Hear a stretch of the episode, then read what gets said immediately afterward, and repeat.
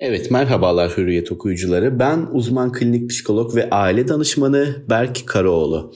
Evet bugün çok önemli bir konuyu konuşacağız. Son günlerde çok popüler ve talep edilen ebeveynler ve öğrenciler tarafından talep edilen bir konu. Sınav kaygısını konuşuyoruz. Aslında sınav kaygısı her yıl bizlere olabilen ailelerin ve gençlerin özellikleri öğrencilerin yaşayabildiği bir problem. Ancak bu sene daha yoğun bir şekilde bu sorular geliyor. Sınav kaygısıyla ilgili neler yapabiliriz, nasıl baş edebiliriz? Çünkü hem bir belirsizlik var hem yoğun zaten kaygı, korku ve belirsizlik, değişkenlik içeren dönemlerden geçtik. Evet aslında şöyle başlayabiliriz. Kaygı normalde olması gereken bir duygu. Bunu hep söylüyoruz. Ancak bu düzeyinde değil çok fazla olduğunda bizim sınav dahil her türlü işlemimizi işlevsiz hale getiren bir duygu oluyor. Peki ne oluyor sınav için? Özellikle bunları e, konuşup düşünebiliriz tartışmaya açabiliriz. Örneğin ben o gün ne yapacağım? Ya sınavda takılır kalırsam ne yaparım? Hiç uyuyamazsam ne halde olurum? Ee, normalde bir yapamayacağım bir soru olursa ya da yapabileceğim bir soruyu o anda yapamazsam sonrasında nasıl ilerlerim gibi birçok düşünce oluyor. Bu da tabii duyguyu getiriyor. Duygu kaygı ve korku olabiliyor ve sonrasında da fizyolojik belirtiler sıklıkla görülebiliyor. Ellerde titreme, gözlerde kararma, bayılacakmış gibi olma gibi birçok fizyolojik belirti görülebiliyor. Aslında bunların sıralaması bu şekilde. Peki temelinde ne yatıyor? Sınav kaygısının temelinde aslında performans kaygısı yatıyor. Yani o anda o şeyi yapamazsam düşüncesi. O açıdan da bu performans kaygısını ele almak çok önemli. Çünkü bu dönemlerde ele alamazsak yarın bir gün iş, ilişki, sosyal yaşam gibi birçok noktada yine karşımıza çıkabilecek olan bir kaygı türü. Tabii sınav yaşayan, sınav kaygısı yaşayan kişilere baktığımızda aslında sadece öğrenciler değil, ebeveynlerin ve hatta bazen geniş ailelerin bile bu konuyla çok alakadar olduğu ve aslında kaygıların olduğunu görüyoruz. Yani bir nevi aslında çocuklarınız şu anda sınav kaygısı yaşıyorsa ebeveyn olarak sizler veya geniş ailedeki diğer kişiler veya hatta bakıcılarımız bile varsa onlar bile bu kaygı noktasında biz ne haldeyiz? Biz de kaygılanıyor muyuz diye düşünmek gerekiyor diye düşünüyorum. Çünkü bu kaygıları ebeveynler ve ailelerde sözel veya sözel olmayan noktalardan bir şekilde ifade edebiliyorlar ve çocuğa, gencimize bu kaygıyı bulaştırabiliyorlar. Peki yine de birkaç maddeyle özetleyecek olursak neler yapabiliriz? Ee, özellikle bir gün öncesinde uyku problemleri oluyor. Bu dönemlerde ve uykuyla ilgili neler yapabiliriz onları birkaç maddeyle sizlere aktarmak isterim. İşimize yarayabilir.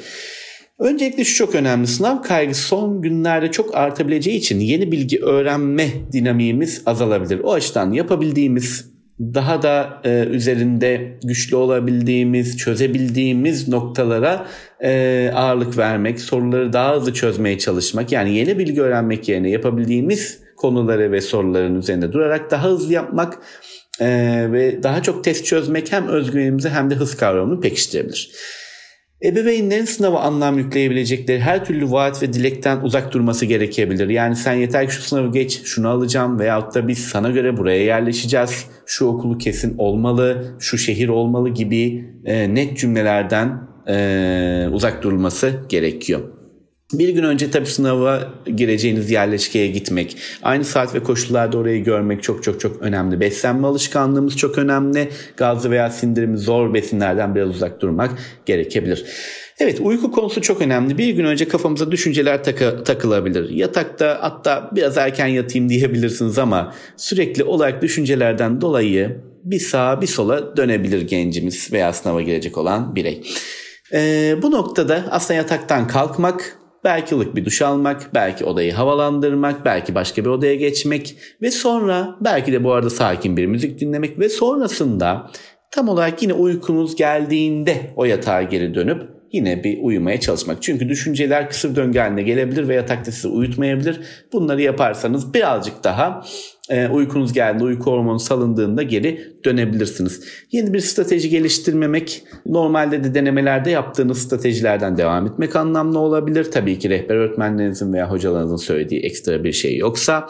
ilk dakikalarda takılıp kalırsanız dahi bu duygu yoğunluğun sürekli sürmeyeceğini bilin ve bir şekilde etrafınıza bakmadan devam etmeye çalışın. Bir de şunu unutmayalım ki tabii her gencin ve öğrencinin farklı psikolojisi, farklı içsel dinamikleri olabilir. Yine de çok yoğun bir kaygı yaşıyorsak e, ilgi ruh sağlığı uzmanından destek alınabilir. Ancak tabii bu bilgiler, bu maddeler de işinize çokça fazla yarayabilir diye düşünüyorum. Ve son olarak unutmayalım ki bu sınav ne iyilik ne de son olacak. Hayatımızda her zaman e, bir kaygı unsuru olacak. Bunlarla baş etmeye çalışalım ve baş edebildiğimizde bunların aslında bizim için e, ne kadar anlam ifade ettiğini de görebileceğiz ve hayatın bir şekilde belli ritüeller çerçevesinde zaten iyi veya kötü devam ettiğini, sınav olsa da geçsek de ne olursa olsun devam ettiğini bilerek bu bilinçle hayatımıza devam etmeliyiz diye düşünüyorum. Kendinize çok iyi bakın. Görüşmek üzere.